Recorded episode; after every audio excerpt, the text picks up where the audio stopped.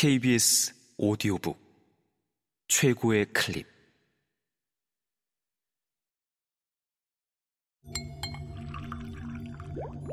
KBS 오디오북.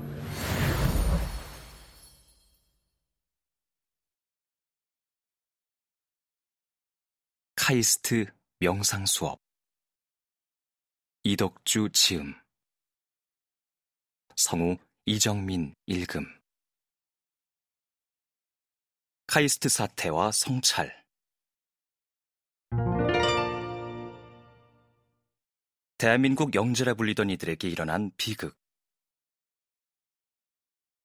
2011년은 카이스트가 40주년이 되던 해였다. 그해 1월 이른바 카이스트 사태가 발생했다.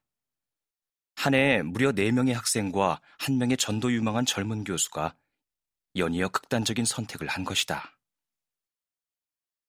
학생과 교수, 교주건 모두 충격이 휩싸인 채 어디에서부터 이 비극의 해법을 찾아나가야 할지 불안 속에서 헤매고 있었다. 또 어떤 일이 일어날지, 그 후엔 어떻게 될지 암담했다.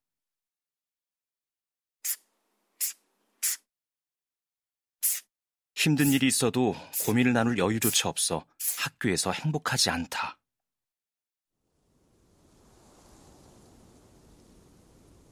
학내에는 재학생이 손글씨로 쓴 대자보가 붙었다. 행복하지 않다라는 그 문구가 내내 마음에 남았다.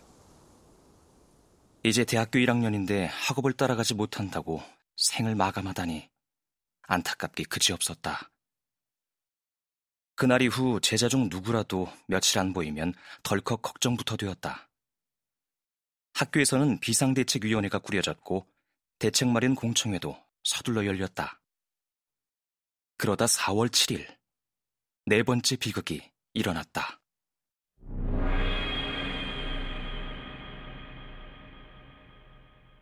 학교 측에서는 3일 뒤인 월요일과 화요일에 학교 수업을 전면 중단했다. 학생들이 원하는 것이 무엇인지 학과별로 모여 학생들의 이야기를 직접 들었다. 또 전교생과 교수, 교직원이 모두 대강당에 모여 대화의 시간을 갖기도 했다. 개교일에 수업을 중단한 것은 처음 있는 일이었다. 그만큼 사안이 중대했고 시급했다. 이전부터 학교의 파격적인 정책을 두고 찬반 양론이 격했다. 학점에 따라 등록금을 부과하고 영어로만 수업을 진행하는 제도에 대해 교수는 교수대로, 학생들은 학생들대로 힘들어했다. 정책의 장단점을 떠나 시행 과정에서 힘들어하는 학생과 교수가 있었다. 문제가 점점 깊어지고 있는 것을 모두가 제대로 인식하지 못하고 있었던 것 같다. 카이스트는 설립된 이후 최대의 위기를 겪고 있었다. 카이스트는 1971년 산업의 중추가 되는 고급 인력 양성이라는 정부 의지에 따라 설립되었다. 우수한 두뇌들이 몰려들었고 그 후 많은 졸업생이 대한민국 산업의 근간을 이루는 데 기여한 것도 사실이다. 1990년도 초 정부의 강력한 수도 이전 계획과 함께 대전으로 내려온 카이스트는 한국의 실리콘밸리를 꿈꾸었다. 그러나 정부의 수도 이전 시책 변경으로 카이스트는 점점 정부의 혜택으로부터 멀어져 갔다. 학교의 명성도 예전 같지 않았다. 게다가 IMF 경제 위기로 이공계 실직 사태는 이공계 대학 지원율마저 저조하게 만들었다. 당연히 카이스트에도 영향을 미쳤다. 이공계 기피 현상이 뚜렷해지면서 학교로서는 이런 상황을 돌파하고자 강도 높은 개혁 정책을 시작했다. 국제화 시대에 대비해 모든 과목을 영어로 수업하고 성적이 일정 수준 미달되면 등록금 지원 장학금도 제한하기로 한 것이다. 이른바 징벌적 등록금 제도였다. 전체 과목을 영어로 강의하게 되면서 한국사도 영어로, 철학도 영어로, 심지어 국문학도 영어로 수업하는 방침이 세워졌다. 영어권이 아닌 곳에서 학위를 받은 교수님들은 아주 힘들어했고, 한 국문과 교수님은 국문학을 어떻게 영어로 가르치느냐며 눈물을 흘렸다.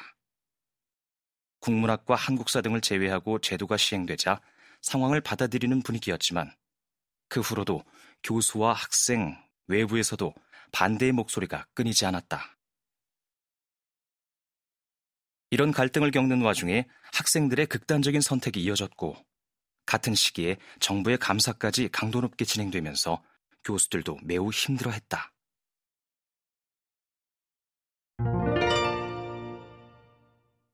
생각하지 못했던 학생들의 요청.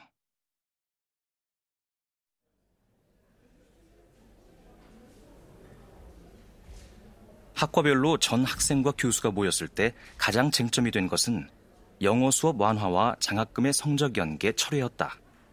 그러나 항공우주공학부에서는 다른 의견이 나왔다. 당시 학과장을 맡았던 나는 우리과 대학원생 200여 명, 학부생 100여 명과 교수님들을 공동 강의실에서 만났다.